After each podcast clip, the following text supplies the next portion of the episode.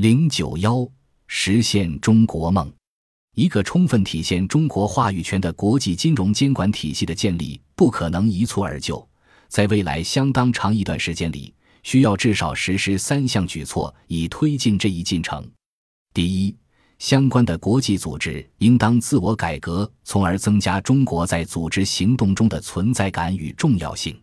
特别是成员的组成。领导层面的人员组成以及地理位置等问题，对于成员地位而言，在欧洲银行建立起联盟之后，欧元区的国家央行在很大程度上丧失了他们在政策制定上的独立自主性，因此他们也应当相应取消或减少在巴塞尔委员会的银行监管机构以及在金融稳定委员会中的个体代表权。从而构建一个更加紧凑的组织架构，并促进更为有效的政策讨论。反过来，金融稳定委员会也应当接纳中国证监会以及美国联邦存款保险公司 （U.S. Financial Deposit Insurance Corporation） 作为成员组织。同时，证监会也应当作为正式会员加入 IFRS 基金会的监督委员会，虽然它现在还不是成员。中国在国际货币基金的配额应当在二零一零年改革议案基础之上增加。对于领导权而言，相关的国际金融监管机构应当推动称职的中国官员在当前来自北大西洋的现任成员表五点二任期结束之后继任相应的职位，并为中国专家建立职业晋升通道。对于地理位置而言，应当进一步采取举措来平衡现在的地理分布。包括将金融稳定委员会的常设秘书处迁到一个合适的亚洲地区，例如中国香港或是新加坡。Varen 二零一四。第二，中国与国际体系的进一步融合也是必要的。尽管政治观察家们经常表示要继续韬光养晦，但为了全球体系的共同利益，中国官员实际需要更加鲜明地主张中国在国际金融监管机构中的参与权。包括推举合适的国际组织领导人等，中国需要进一步与相关国际标准接轨，包括 IFRS，即使不是完全合规，至少也要减少当前不合规现象的数量。同时，中国也需要改革自身的审计准则框架，从而推进其与 IFR 的融合，以及与其他经济体的审计监察机构更为有效的在专业领域的合作。最后，中国还要继续推进国内金融改革。从而进一步推动市场自律以及资本配置的有效性。Posen 和 Varen 二零一五。第三，全球层面的机构创新也应该成为解决当前金融监管挑战的方法。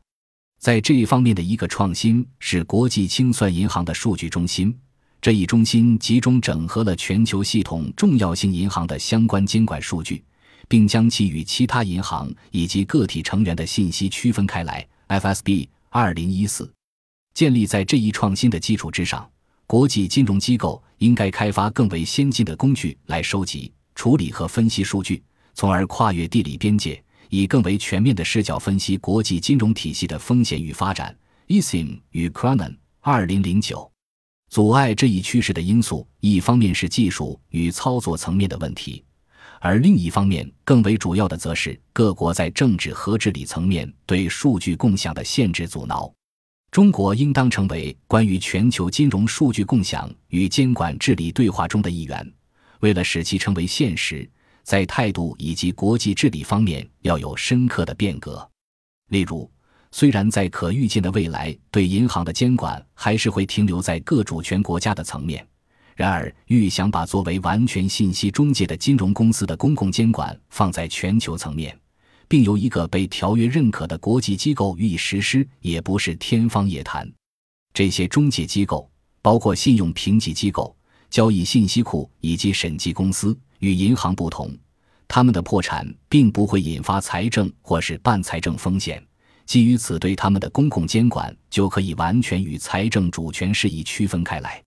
实际上，不同于银行之间的联盟、信用评级机构以及交易信息库，暂时还不包括审计结构。在欧盟已经实现了由超主权机构予以监管。二零一一年成立的总部设在巴黎的欧洲证券与市场管理局，这一监管架构覆盖二十八个欧盟成员国以及英国。目前，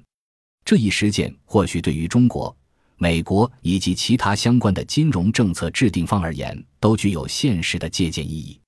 结论：习近平主席在宣布中国主办2016年 G20 峰会的时候提到，中国愿与各方一道携手共进、合作共赢。我们应当集思广益，相得益彰，共同推进国际经济合作。在全球金融监管领域培养并实现中国梦，将会是对上述这些原则在全球主要经济体的实施应用。正如上文所提到的那样，这一政治抱负会保留大部分对金融监管的国家主权，并通过国际法将这些实践予以统一。同时，国际社会还需要足够的视野、勇气与决心，将国际金融监管体系置于一个可持续发展的道路上去。并保证中国在其中发挥重要的作用。